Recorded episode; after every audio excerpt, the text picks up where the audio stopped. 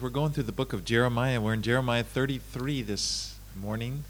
では、エレミア書の33章をお開きください。33章の1節から9節をお読みいたします。エレミアがまだ監視の庭に閉じ込められていたとき、再びエレミアに次のような種の言葉があった。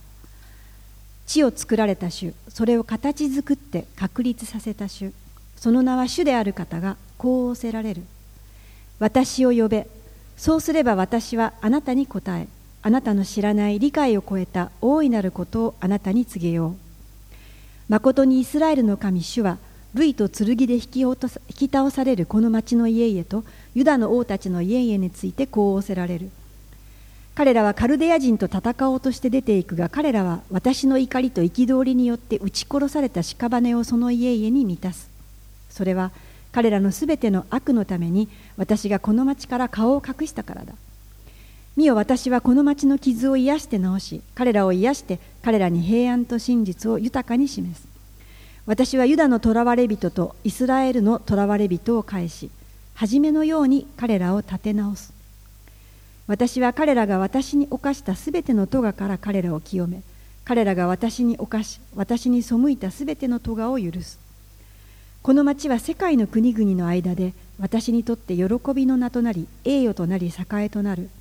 彼らは私がこの民に与えるすべての祝福のことを聞き私がこの町に与えるすべての祝福と平安のために恐れおののこう。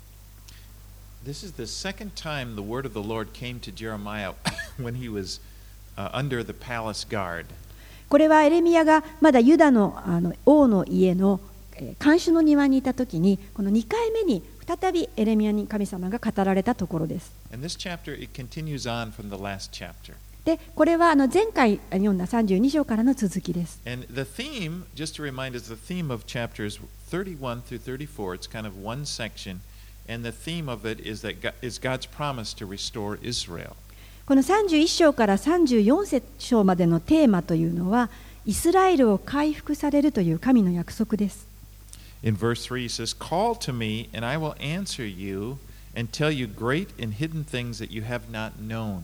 33章の3節を見ますと、私を呼べ、そうすれば私はあなたに答え、あなたの知らない理解を超えた大いなることをあなたに告げよう。So God is going to tell Jeremiah some things now that he couldn't come up with on his own.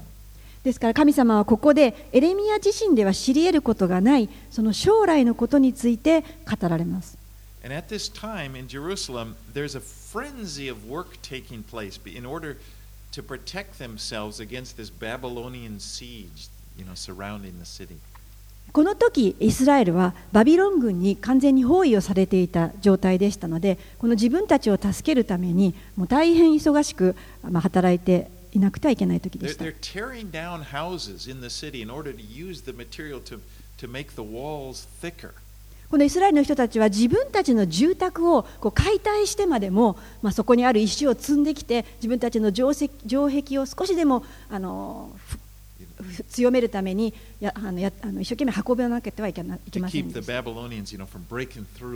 そしてバビロニア軍がバビロン軍が城壁をこう壊して入ってこないようにするので必死でした。trying to communicate to them, you can do that. It won't do any good because you are against me. You know, this is happening because you disobeyed me. しかし神様はイスラエルの人たちにそれは何の役にも立たないなぜならあなたは今私に向かって戦っているからだとそしてあなたは私に従わなかったからだと言います But even though they're going to experience this destruction because of their sin, God assures them, He promises to restore them in the future. そして自分たちの罪が招いた破滅をイスラエル人は体験するわけですけれどもしかしそのような中でも神様はやがて回復すると約束をされるんです In verse 7, I will restore the fortunes of Judah, the fortunes of Israel, and rebuild them as they were at first. 7節に私はユダの囚われ人とイスラエルの囚われ人を返し初めのように彼らを立て直す And so, in this promise of restoration, there's a, a near fulfillment and then a far fulfillment. そしてこの回復の約束には実は近々に成就する予言とまた遠い将来に成就する予言の2つが語られています。The near fulfillment will take place when they, after 70 years, when they will return to the land after the Babylonian captivity. 近々に成就する予言というのはこれから70年後彼らが補修となってからまた戻ってきた時に成就します。And the far fulfillment is takes place in the develop with the with the, the new covenant. このもう一つの遠い将来に関する成就する予言というのは新しい契約の時代のことを指しています。Verse 8 I will cleanse them from all the guilt of their sin against me, and I will forgive all the guilt of their sin and rebellion, rebellion against me. 8節に私は彼らが私に犯したすべての咎から彼らを清め彼らが私に犯し私に背いたすべての咎を許すと Because the only way for God to forgive the guilt of our sin was for Jesus to shed his blood on the, on the cross in order to take away that guilt. だからたった一つだけ神様が私たちの罪を許される方法はイエス様が私たちの罪を取り除くために十字架にかかられそして私たちのために血を流してくださったこれだけです And this is the truth. This truth is the same for a Jew or for a Gentile, for every person that's ever been born. The only way their guilt is taken away is by the blood of Jesus. このたった一つだけこのこれはすべてもう命を持って生まれたすべての人に言えることですけれども神様に罪を許されるのはこの神様が成してくださった イエス様の十字架の救いです。これはユダヤ人にも違法人にも同じことです。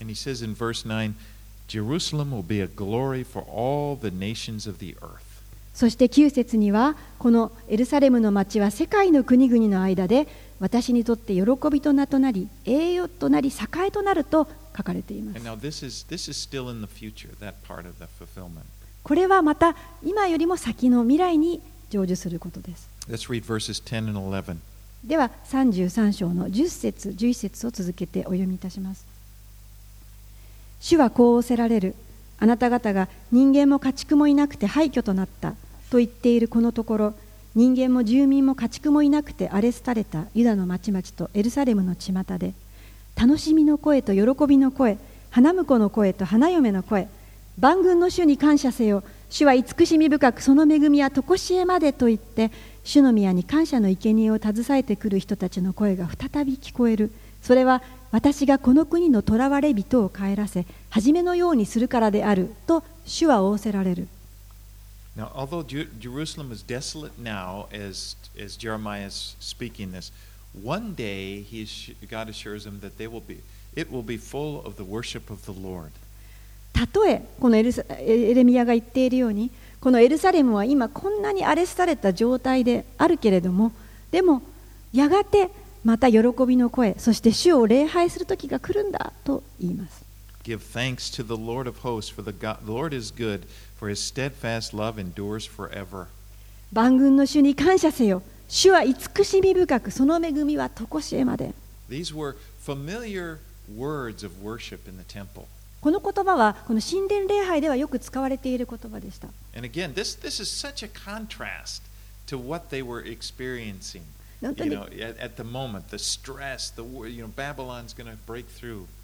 当にこの,あのバビロンに包囲されて、今やられてしまうというストレスの中で、もうこの様子、この獣医施設の様子と比べると、全く正反対の状況に彼らは置かれています。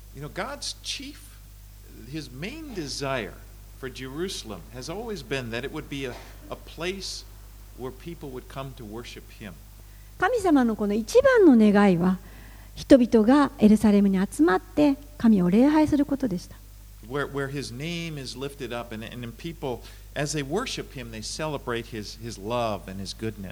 そしてそこで神様の皆は崇められ、そして人々も主を礼拝するときに引き上げられて、そして神様の愛と慈しみをいつまでも祝う。But you know, the problem in Judah at this time is they, they were not in the place spiritually. The people of Judah were not in the place to worship the Lord. しかしですね問題はイスラエルの人たちは霊的にそのような主を礼拝するという状況にありませんでした And the problem wasn't the Babylonians. That wasn't the main problem. その彼らが主を礼拝できなかったという理由は別にバビロニア人にやられていたからではありませんでした。 They had a problem in their heart. 彼らの心の中に問題がありました。彼らが主を礼拝する前に彼らの心が変えられる必要がありました。これこそですね、バビロン捕囚の目的だったんです。これはもう非常にきつい薬ですけれども飲まなくてはいけなかったんです。You know, because once we'll see, once they lose their country, they're in Babylon. Their, their country doesn't exist anymore. And then and they're in exile. They're going to realize how much they gave up, how much they they they they had given up by turning away from the Lord. なぜならですね、彼らは自分たちの国を失って、そして自分たちの国から追放されて、そしてその時に初めて 自分たちが主から離れて失ったものがどのようなものであったかに気づくからです。彼らはもうひとたびああ自分の国を望むようになります。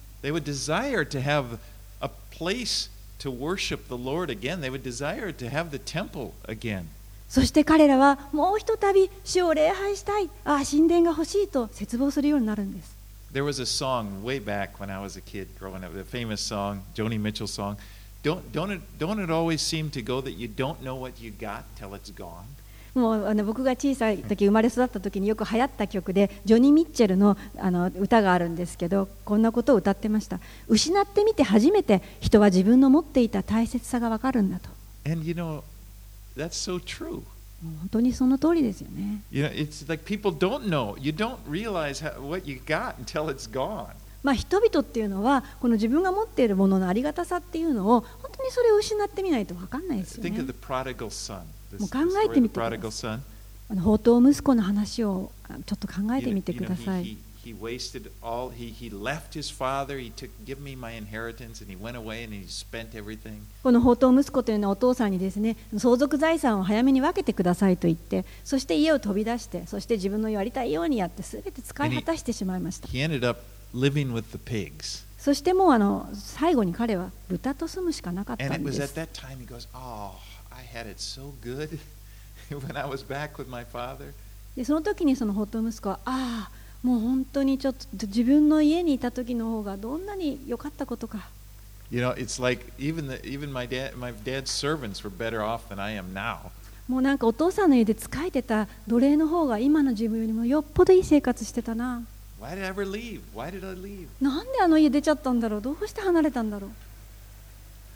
So this is what God is going to do. There's a purpose to this Babylonian exile. そのように神様はバビロン保守を持って彼らに教えるんです But that's the truth for them is the truth for everyone. そしてこれらの真実は彼らだけじゃなくてもう私たち一人一人にあることです The biggest problems that people have with their relationship with the Lord is an internal problem. It's not an external problem. この人々が持っている首都の関係の中での一番大きな問題は自分たちの中にあるということです。周りではありません。この外から攻めてくるバビロニア人とか、この世にいる私たちの敵がそうしているのではありません。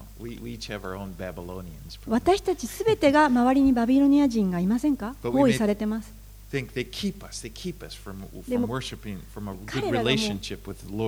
攻めてくるのでもう私たちが本当に一緒に礼拝することにこう集中できないじゃありませんか But really, the problem, when it comes to a relationship with the Lord, it's all the problems that we experience are always in our hearts. しかし首都の関係を妨げるのは彼らではなくていつも私たちの心の問題なんです And it's often the desire to worship the Lord that's not there. それは私たちが神様を礼拝したいという願いがないということです And just like God did with Judah, He, he will use external circumstances. You know, and, our circumstances will change. But the purpose is that we change our hearts, that we would come, come to this place where we have a desire to worship Him. このユダの国に神様が外部の状況を用いて、えーこのような辛いところを通して神様を用いられましたけれどももう神様は私たちの心の中に主を求めるという思いを与えるためにそのようにしてくださるんです。Let's read verses 12 and 13. 33節の12節13節をお読みいたします万軍の主はこう仰せられる人間も家畜もいなくて廃墟となったこのところとそのすべての町々に再び群れを伏させる牧者たちの住まいができるこの山の町々でも低地の町々ネゲブの町々ベニヤミンの地エルサレム近郊ユダの町々でも再び群れが数を数える者の手を通り過ぎると主は仰せられる So here God describes different geographical regions of the land of Israel, explaining that this the restoration is going to come to all of the of these regions. でこのところでこのいろいろな地理的に違うそれぞれの地名が13節にも出てますけれどもこれはイスラエルの中の地名で神様はここであの全ての地域に回復が望むということをおっしゃっています。It wouldn't be just Jerusalem that was restored, but the whole land. ただこのエルサレムの町だけが回復するのではなくて、えー、全て国全体が回復されるとそしてまた群れが増えて、えー繁栄する時が来る Let's read 14 through 18. 14節から18節を読みいたします。見よ、その日が来る。主の蜜げ、その日私はイスラエルの家とユダの家に語った慈しみの言葉を成就する。その日その時私はダビデのために正義の若枝を芽生えさせる。彼はこの国に公義と正義を行う。その日ユダは救われ、エルサレムは安らかに住み、こうしてこの町は主は私たちの正義と名付けられる。誠に主はこう仰せられる。ダビデにはイスラエルの家の王座につく人が絶えることはない。また、レビ人の祭司たちにも、私の前で全焼の生贄を捧げ、穀物の捧げ物を焼き、いつも生贄を捧げる人が絶えることはない。Behold, the days are coming. Verse 14. 14節見よ、その日が来る。It's looking ahead and it,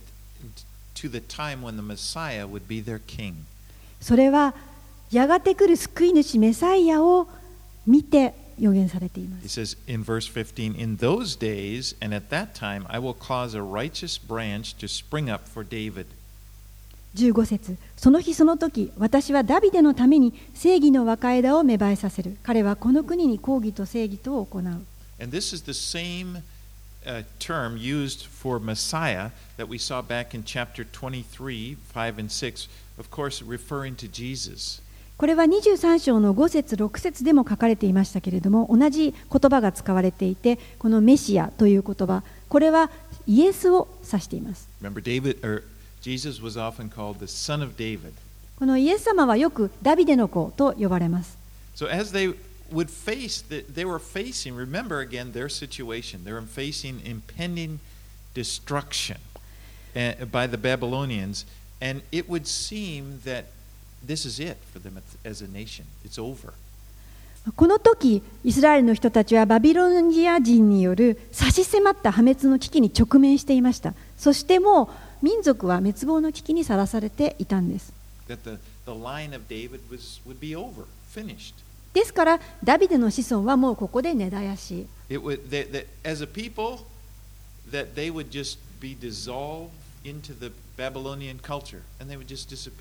そしてまあこの国の人たちは捕らえられ消え去っていて、まあ、バビロンの文化の中に溶け込んでしまうであろう。でも神様はそこでそのようなことにはなさらないと約束されたんです。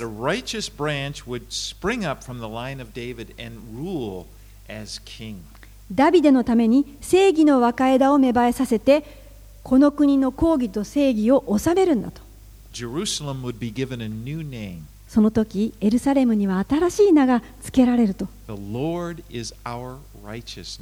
主は我々の正義である。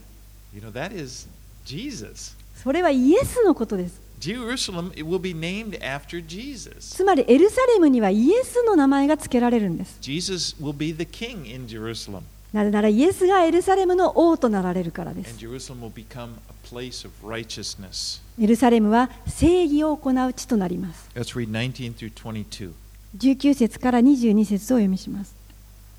エレミアに次のような主の言葉があった。主はこう仰せられる。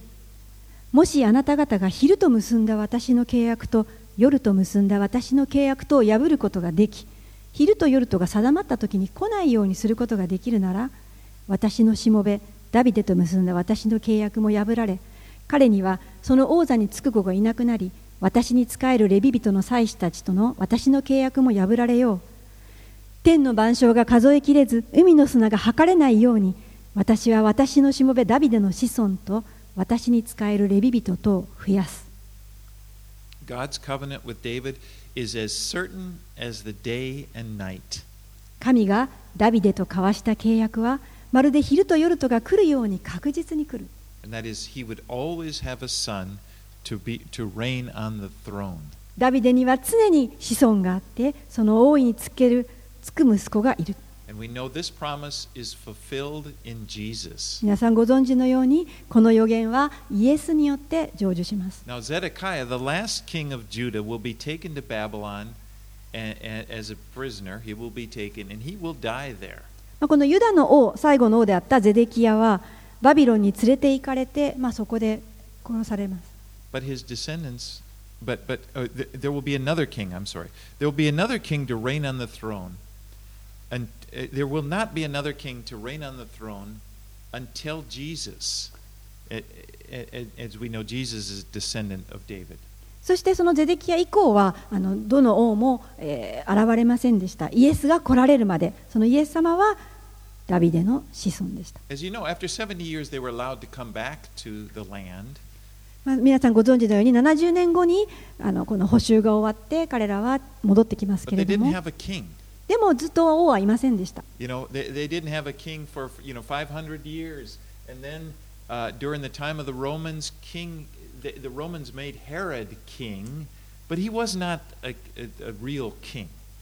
その後ずっと500年ぐらいの間、彼らは王のない知性を過ごすんですけれども、まあ、皆さんご存知のように、500年ぐらい経った時にヘロデ王という人が現れまして、彼らはローマ人によってあの王として、置かれました。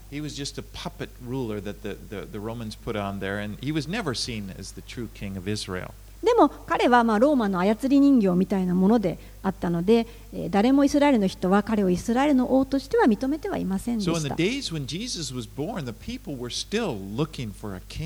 イエス様が生まれた時代にはこのイスラエルの人たちというのはずっと、えー今かとメシアが来ないかと待っていた時代でした They were looking for a descendant of David, the Messiah, who would come and take his place as king. その当時の人たちはダビデの子孫メシアが来ることを絶望していた時代でした Remember when Jesus was doing miracles and people saw that, they, they believed, many believed that he was the Messiah. で覚えてるでしょうか？イエス様がたたくさんの奇跡をされた時がありましたけれどもそこにいたユダヤ人の多くはああ彼こそがメシアだと思ったんです。Remember, just after he had multiplied the loaves of bread and the fishes to feed 5,000 there in John 6, まあ、ヨハネの6章の13節あたりを見ますとイエス様がもうたくさんの人に5000人の人にこうパンを食べさせたことがありました。たくさんの奇跡をしましたね And that- in John 6, 13 through 15, it says, When the people saw the sign that he had done, they said, This is indeed the prophet who is to come into the world. Perceiving that they were about to take him by force and to make him king, Jesus withdrew again by a mountain to be by himself. このヨハネの福音書6章の13から15で14節15節をお読みします人々はイエスのなさった印を見て 誠にこの方こそ世に来られるはずの預言者だと言ったそこでイエスは人々が自分を王とするために無理やりに連れて行こうとしているのを知ってただ一人また山に退かれた I mean, it's, it's funny. At that time, they wanted to, take him by force. It was like, Here's our king. You know, they were to, they were sure that he was going to be their king. 本当にちょっと面白いですけれどもその時にイエス様はこう無理やり人々にえー王としてなってくれというふうに連れて行かれそうになったんですよ But it wasn't. でもまだそれは神様の時が来ていませんでした。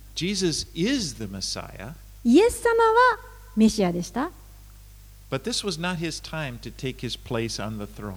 でもまだ王位を取るという時が来ていませんでした。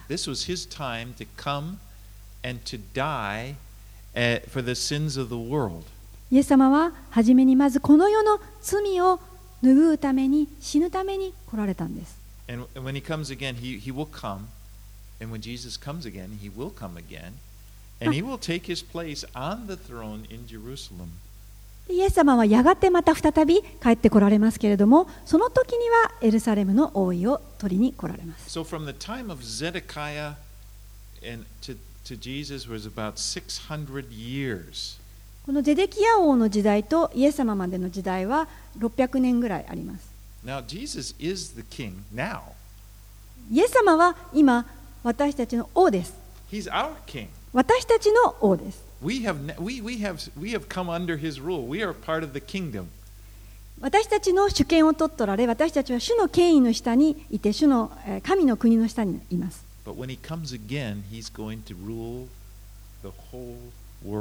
でも、イエス様がもうひとたびこの地上に戻ってこられるときには、すべての王となり、地を支配します。イスラエルの王となられ、またこの世のすべての国の王となって戻ってこられます。when people, when, when we have, a, it's, it's a time of grace. We have a choice. We can make him our king. People can make, that's the gospel. 今は恵みの時代です。私たちは主を迎えて、主を王とすることができます。それが福音です。But there's a time future when he's physically going to come back to earth. でも将来イエス様が再びえ体を持って身体を持って戻ってこられる時には it brings back to mind Revelation. We studied that not too long ago. Revelations 11:15. あの黙示録を学んだところを思い出すんですけれども11章の15節を読みますと Then the seventh angel blew his trumpet, and there was a loud voice. There were loud voices in heaven saying, "The kingdom of, the world has become the kingdom of our Lord and of his Christ, and he shall reign forever and ever." 黙示録の11章15節第七の御使いがラッパを吹き鳴らしたすると天に大きな声声が起こっていったこの世の国は私たちの主およびそのキリストのものとなった主は永遠に支配される Well, let's read 23 through 26 back in Jeremiah. では、えーエレミヤ書の33章に戻って23節から26節をお読みします。エレミヤに次のような主の言葉があった。あなたはこの民が主は選んだ2つの部族を退けたと言って話しているのを知らないのか。彼らは私の民をもはや一つの民ではないとみなして侮っている。主はこう仰せられる。もし私が昼と夜とに契約を結ばず天と地との諸法則を私が定めなかったのなら私はヤコブの子孫と私のしもべダビデの子孫とを退けその子孫の中からアブラハム、イサク、ヤコブの子孫を治める者を選ばないようなこともあろう。しかし私は彼らの囚われ人を帰らせ彼らを憐れむ。So the promise of restoration is not only for Judah, but also but for the whole house of Israel. この神様の回復の約束というのはただユダ王国だけに与えられたものではなくイスラエル全体のものでした In, in verse 24, the two clans are referring to the, both the northern kingdom of Israel as well as the southern kingdom of Judah. この24節に出てくる2つの部族というのは北イスラエル王国と南ユダ王国のことを指しています God has not finished with his plan for Israel. 神様はまだこのイスラエルへの,あの技を計画を諦めたわけではありませんでした。主はここでも書かれているように、ヤコブの子孫を退けてはおられませんでした。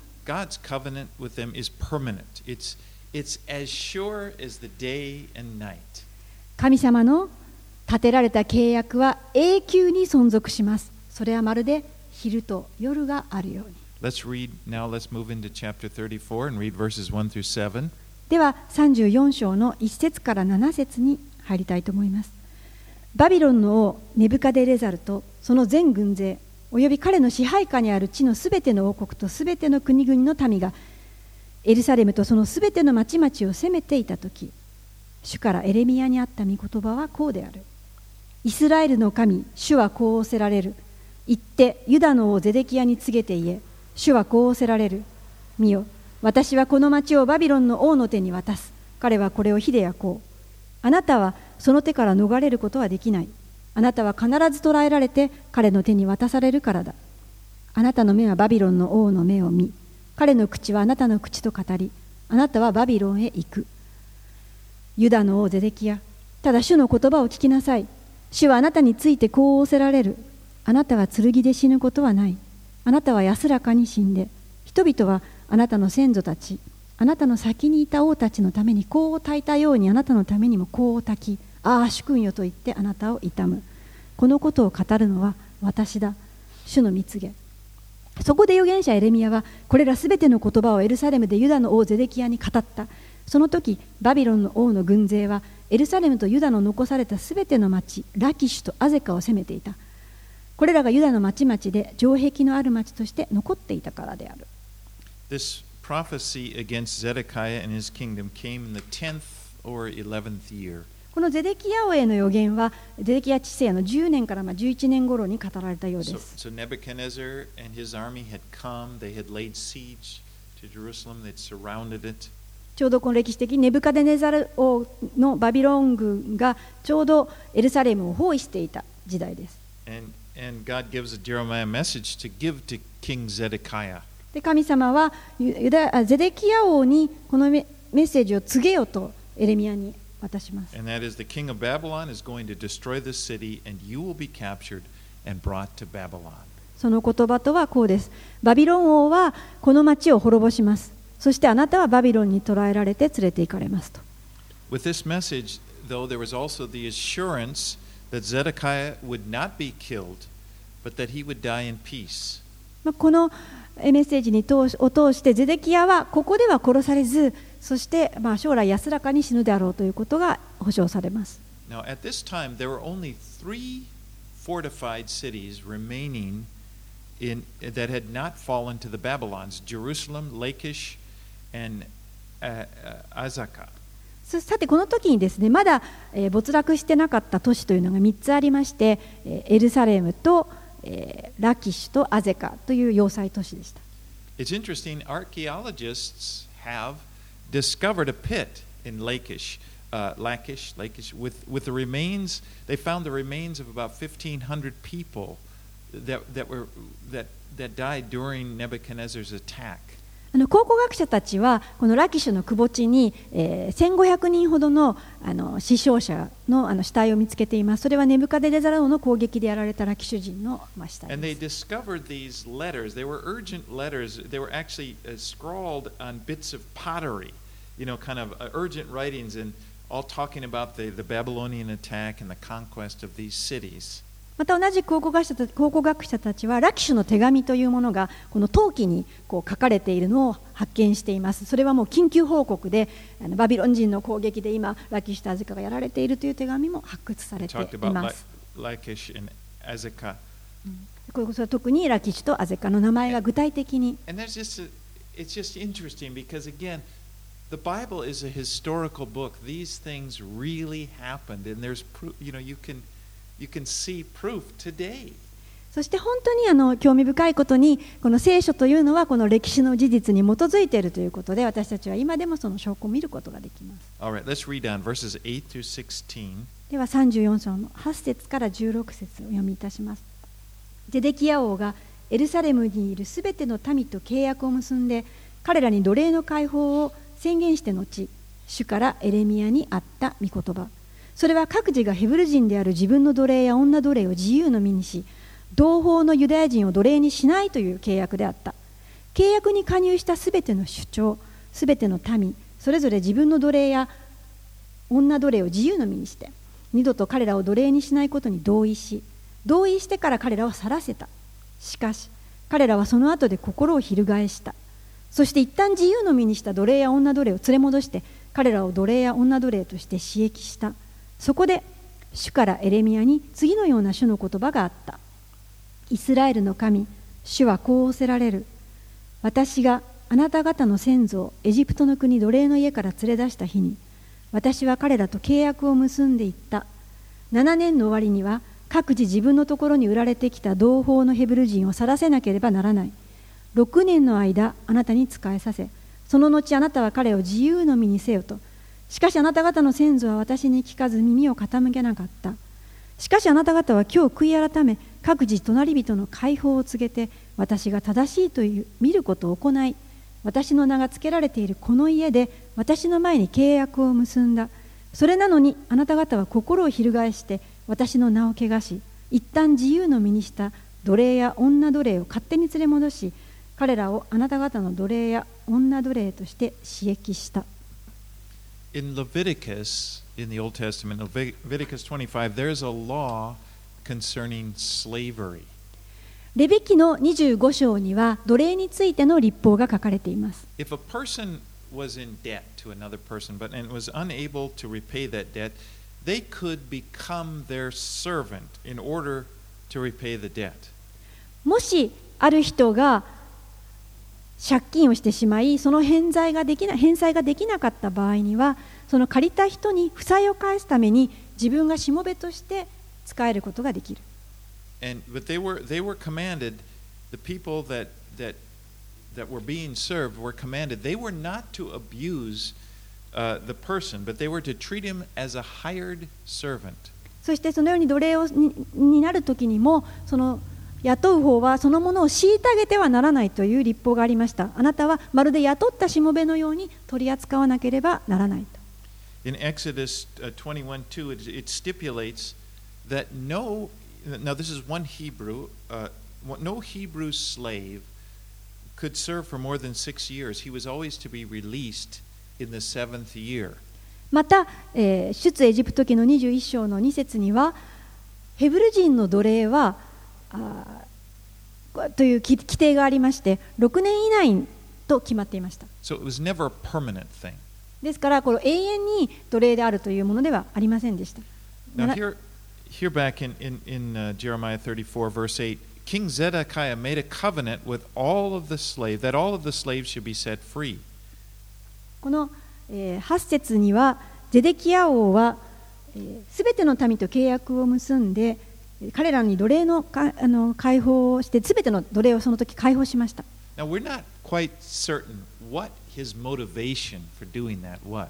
私たちはなぜこの時ゼデキヤ王があのこのように奴隷解放したのかちょっと動機が分かりません。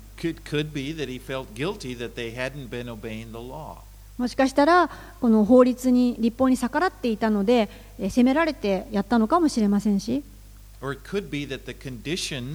of the siege were so harsh uh, that they, they, you know, people couldn't provide food for their slaves, and, and they needed every man to be a soldier to, pr- to fight against the Babylonians. またはあの攻撃されている状況だったのでとても奴隷なんだを食べさせていいられるような状態ではなかったのかもしれないですしあるいは奴隷を解放して、まあ、兵士として使おうと思ったのかもしれません But there, wa- we know that there was a time during this siege uh, when the Babylonians had surrounded Jerusalem. Then down south in Egypt, the Egyptian army began to move north to fight against the Babylonians. And when the Babylonians heard about it, they, they stopped their siege. They stopped what they were doing in order to go down to take on the Egyptians. まあ、ちょうどそのような時にあのエジプト軍が下から攻め上ってきていました でバビロニア人軍と戦うためにやってきたのでバビロニア軍は一度こうエルサレムを包囲していましたけれどもそれを一時中止してあの下に向かってエジプト軍と戦うためにエルサレムから離れたことがありました。In, in verse 21, you'll see they're- they refer to that. まあ21節を見るとあのそれを見ることができるんですけれども what this did was it gave Jerusalem a sense of relief. You can imagine they would look out, you know, and the Babylonian army was surrounding them, and then all of a sudden, they're gone. でもその時にエルサレムの人たちはもう大変な安堵感に安心したんですね。なぜなら自分たちを包囲していたバビロニア軍が一斉に去っていったのですから、あ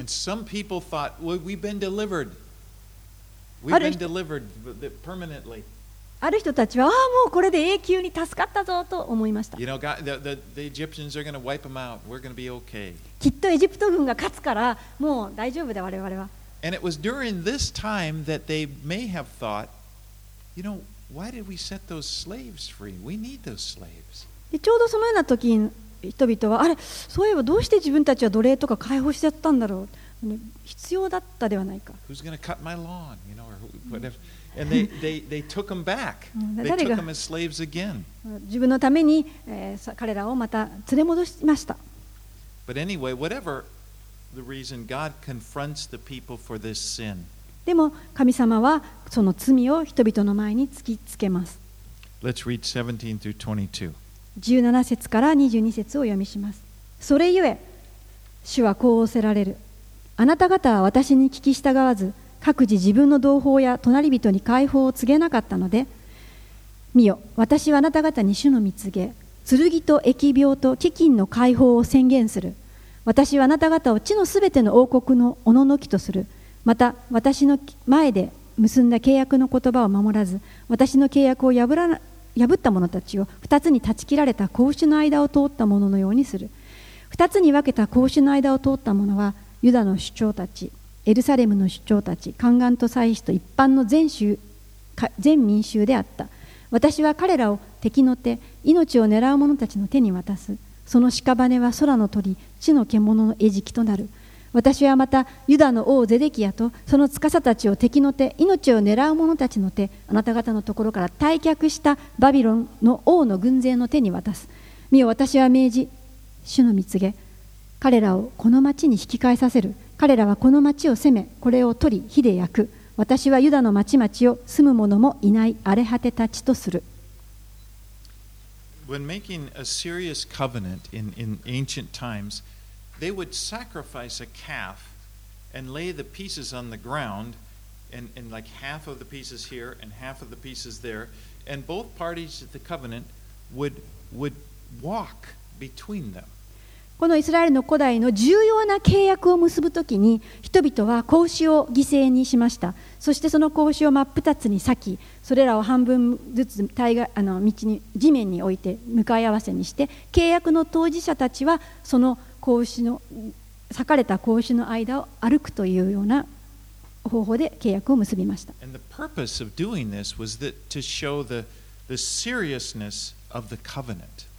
なぜそのようなことをしたかというと、この契約は非常に重要であるということを示すためでした。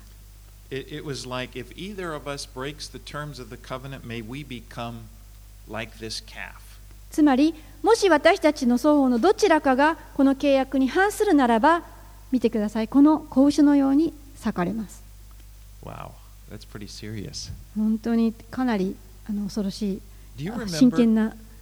You remember when God made a covenant with Abraham back in Genesis 15? 皆さん覚えてらっしゃるでしょうか？神様がアブラハムとも契約を結びましたね創世紀15章 and and th- th- this covenant was ensuring that Abraham's descendants would inherit the land. この契約とはアブラハムの子孫に神様が土地を与えられるという約束でした And Abraham sacrificed some animals and he divided them, their parts, just like this. You know,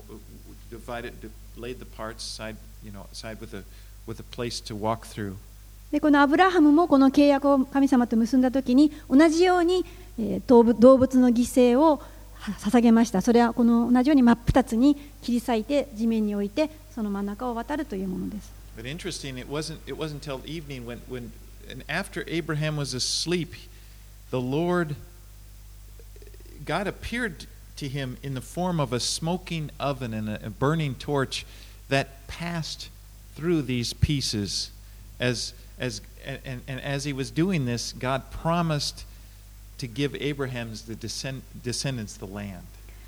興味深いのはあのそれは夕方だったんですけれどもアブラハムがこう寝てしまった時に神様が煙の立つかまどと燃えてる松明という姿で現れてそしてご自身が切り裂かれたこの動物の間を通り過ぎられてその契約を結ばれましたそして神はアブラハムの子孫にこの地を与えるという約束をされたんです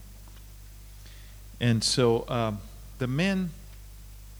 here back in, ba- the, in Babylon, the, the men had violated the co- this covenant they had made to release their slaves, and and they're going to be called on. A, they're going to have to take responsibility for this. さてまた34章に戻りますけれどもこの契約を違反契約をに違反したというねこの奴隷の解放をしなかった、人たちは神様にこの呼び出されて、えーこの罪に直面します。 And they will die at the hands of the Babylonians. 彼らはバビロニア人によって死ぬことになります。 Verse 17, you know, it's like uh, you, you failed to give liberty to your brothers, and, and, and, and behold, the, the end of verse 17 is the Behold, I proclaim to you liberty to the sword, to pestilence, to famine, declares the Lord. You did, you, you know, You didn't give them liberty. I'll give you liberty to die. I mean, it's it's quite severe. まあ、17節に見ますとですねちょっと厳しい言葉ですけれども神様はこのように言いましたあなた方は私に聞き従わず奴隷に解放を与えなかったので私は剣と疫病と飢饉をあなたに解放するというふうな言い方をします You know, these men of Jerusalem, they did what people often do. さてこのエルサレムの人々がやってしまったことは私たち人間がみんなやりがちなことなんです。People, I'm talking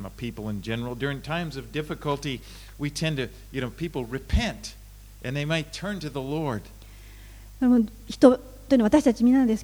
あ、まあ、まあ、まあ、まあ、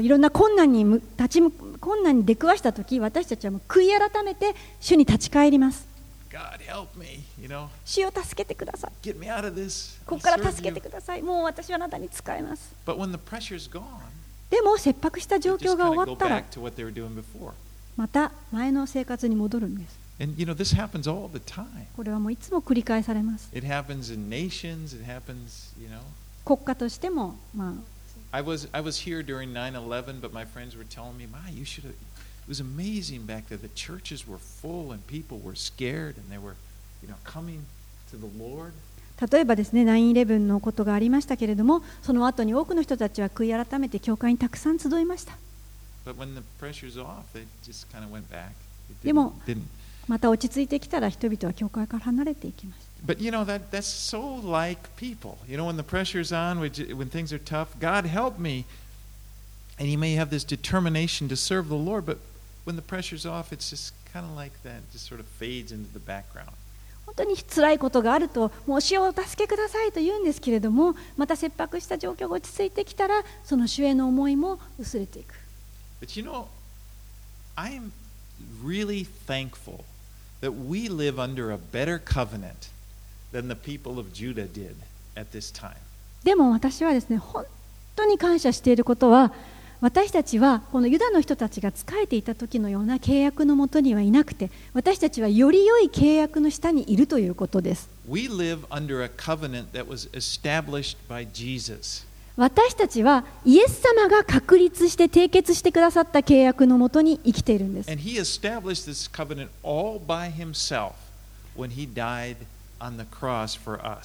イエス様はご自身のみで十字架にかかられ死んでくださったことにより新しい契約を締結してくださいました。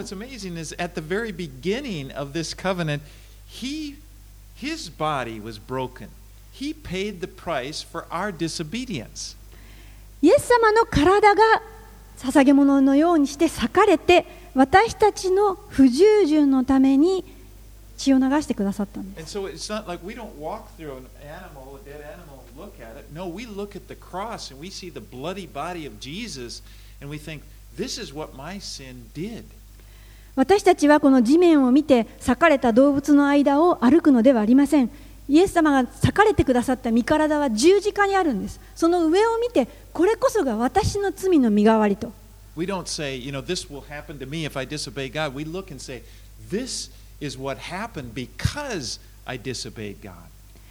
私たちはこの不従順の罪を2つの裂かれた血を動物を見てああこんなことをしてしまったというのではなくて十字架を見上げて私の不従順のためにこの契約が置かれたんだと見上げるんです Jesus established this new covenant with his disciples on the night, actually, it was the night before he died on the cross. Remember when he was with them and he, he, he took the, and, he, and he, he said, This is my body. He broke the bread. He said, This is my body broken for you.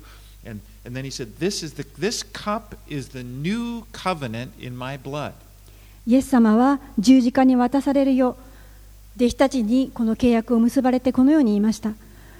この新しい契約は私の流す血です。そして私のこの体はあなたのために引き渡されるんですと。話されるんです。この新しい契約はイエス様によって建てられました。イ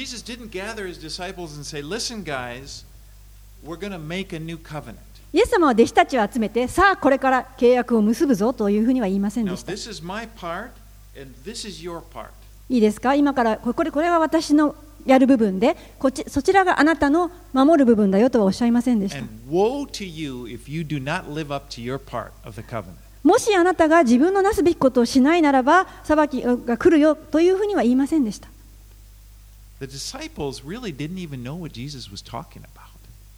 弟子たちは、イエス様が何を一体話されているかも分かっていませんでした。弟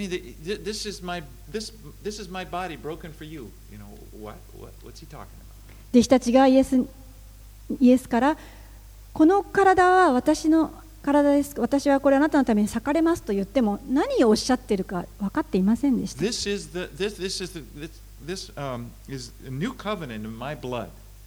これは私の血による新しい契約ですと言いましたけれども分かっていませんでした。何でしょうか？新しい血の契約って。でも彼らはその契約を受け取ったんです。彼らは新しい契約を受け取ったんです。受け取ったんです。この新しい契約はイエス様にかかっています。イエス様がなしてくださったことです。それはイエス様に信仰を置くということです。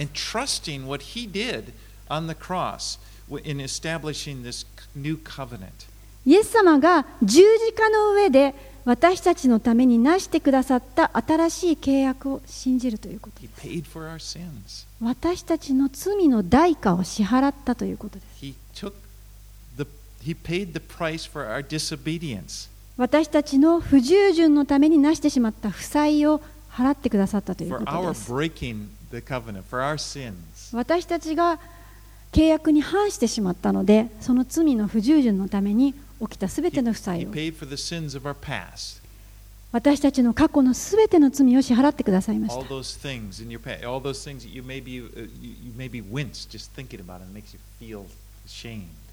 あの時のこと、この時のこと、あなたが思い出したくもないはず,べきこと、すべての罪の身代わりとなられました。今日のこと、現在の罪も神様は払ってくださいました。ね、その今日のこの日のことをイエス様はもうすでに支払ってくださってるんです you know. そしてご存知でしょうか？これから将来未来に起こることもイエス様はもうすでに完了しておられるんです.もう支払ってくださいました It's it's. イエス様が十字架で行ってくださったことそれを私たちは信頼するんです And so praise God for this new covenant that we have in Jesus. ですからイエス様にあるこの新しい契約のゆえに主を賛美しましょ And we're going to have communion next week. Wouldn't it have been great if I would have うまあ、ね、あの this week? But uh, make sure you come next week. 来週、えーとですね生産式をさせていただくのでぜひお越しください Anyway, let's pray. お祈りします Father, thank you so much for this new covenant that we have in Jesus. お父さん私たちのために新しい契約をイエス様を通してくださったことに感謝します That you have died, Lord Jesus, for us on the cross. 主イエス様あなたが十字架にかかって死んでくださったことを Your body was just torn and そしてあなたの体が裂かれたこと just blood everywhere. 当に血が多く流されたことをそこであなたは新しい契約をくださいました。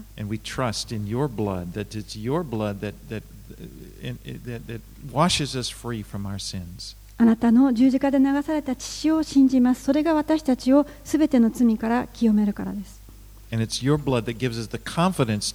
To, to あ,なあなたの流された十字架の血潮のゆえに私たちはあなたのもとに堂々と行くことができます and to call you Father. そしてあなたをお父さんと呼ぶことができるようになりまし.た私たちはあなたのことされました And to call Jesus King. そして主をイエスを王と呼びます You are our King, Lord Jesus. 主イエスよあなたは私たちの王です And we want you to rule our lives. どうぞ私たちの人生を支配してください We, we are so honored to be a part of your kingdom. 本当にあなたの神の国に入れられたことを本当に光栄に思っています Even now, as we, as we, as we live our lives out in this earth, Lord, we want to bring glory to you. 今このようなところで散らされて住んでいますけれども私たちはあなたを褒めたたえすべての栄光をあなたにお返しいたします。私たちの心の中にあなたの神の国を来させてください。そして主はあなたがやがてもられるも戻ってこられる日を本当に私たちは心待ちにしています。そしてこの地上の混沌としたものはもうすべてあなたによって再建されます。あなたが正義を持って治めてくださるようになるからです。Like、そしてこの地上はすべて悪夢から目覚めることでしょう。So、we, we you, あなたをただ信じます。今この時から永遠に至るまで In Jesus' name we pray. イエス様の名前によってお祈りします Amen. アーメン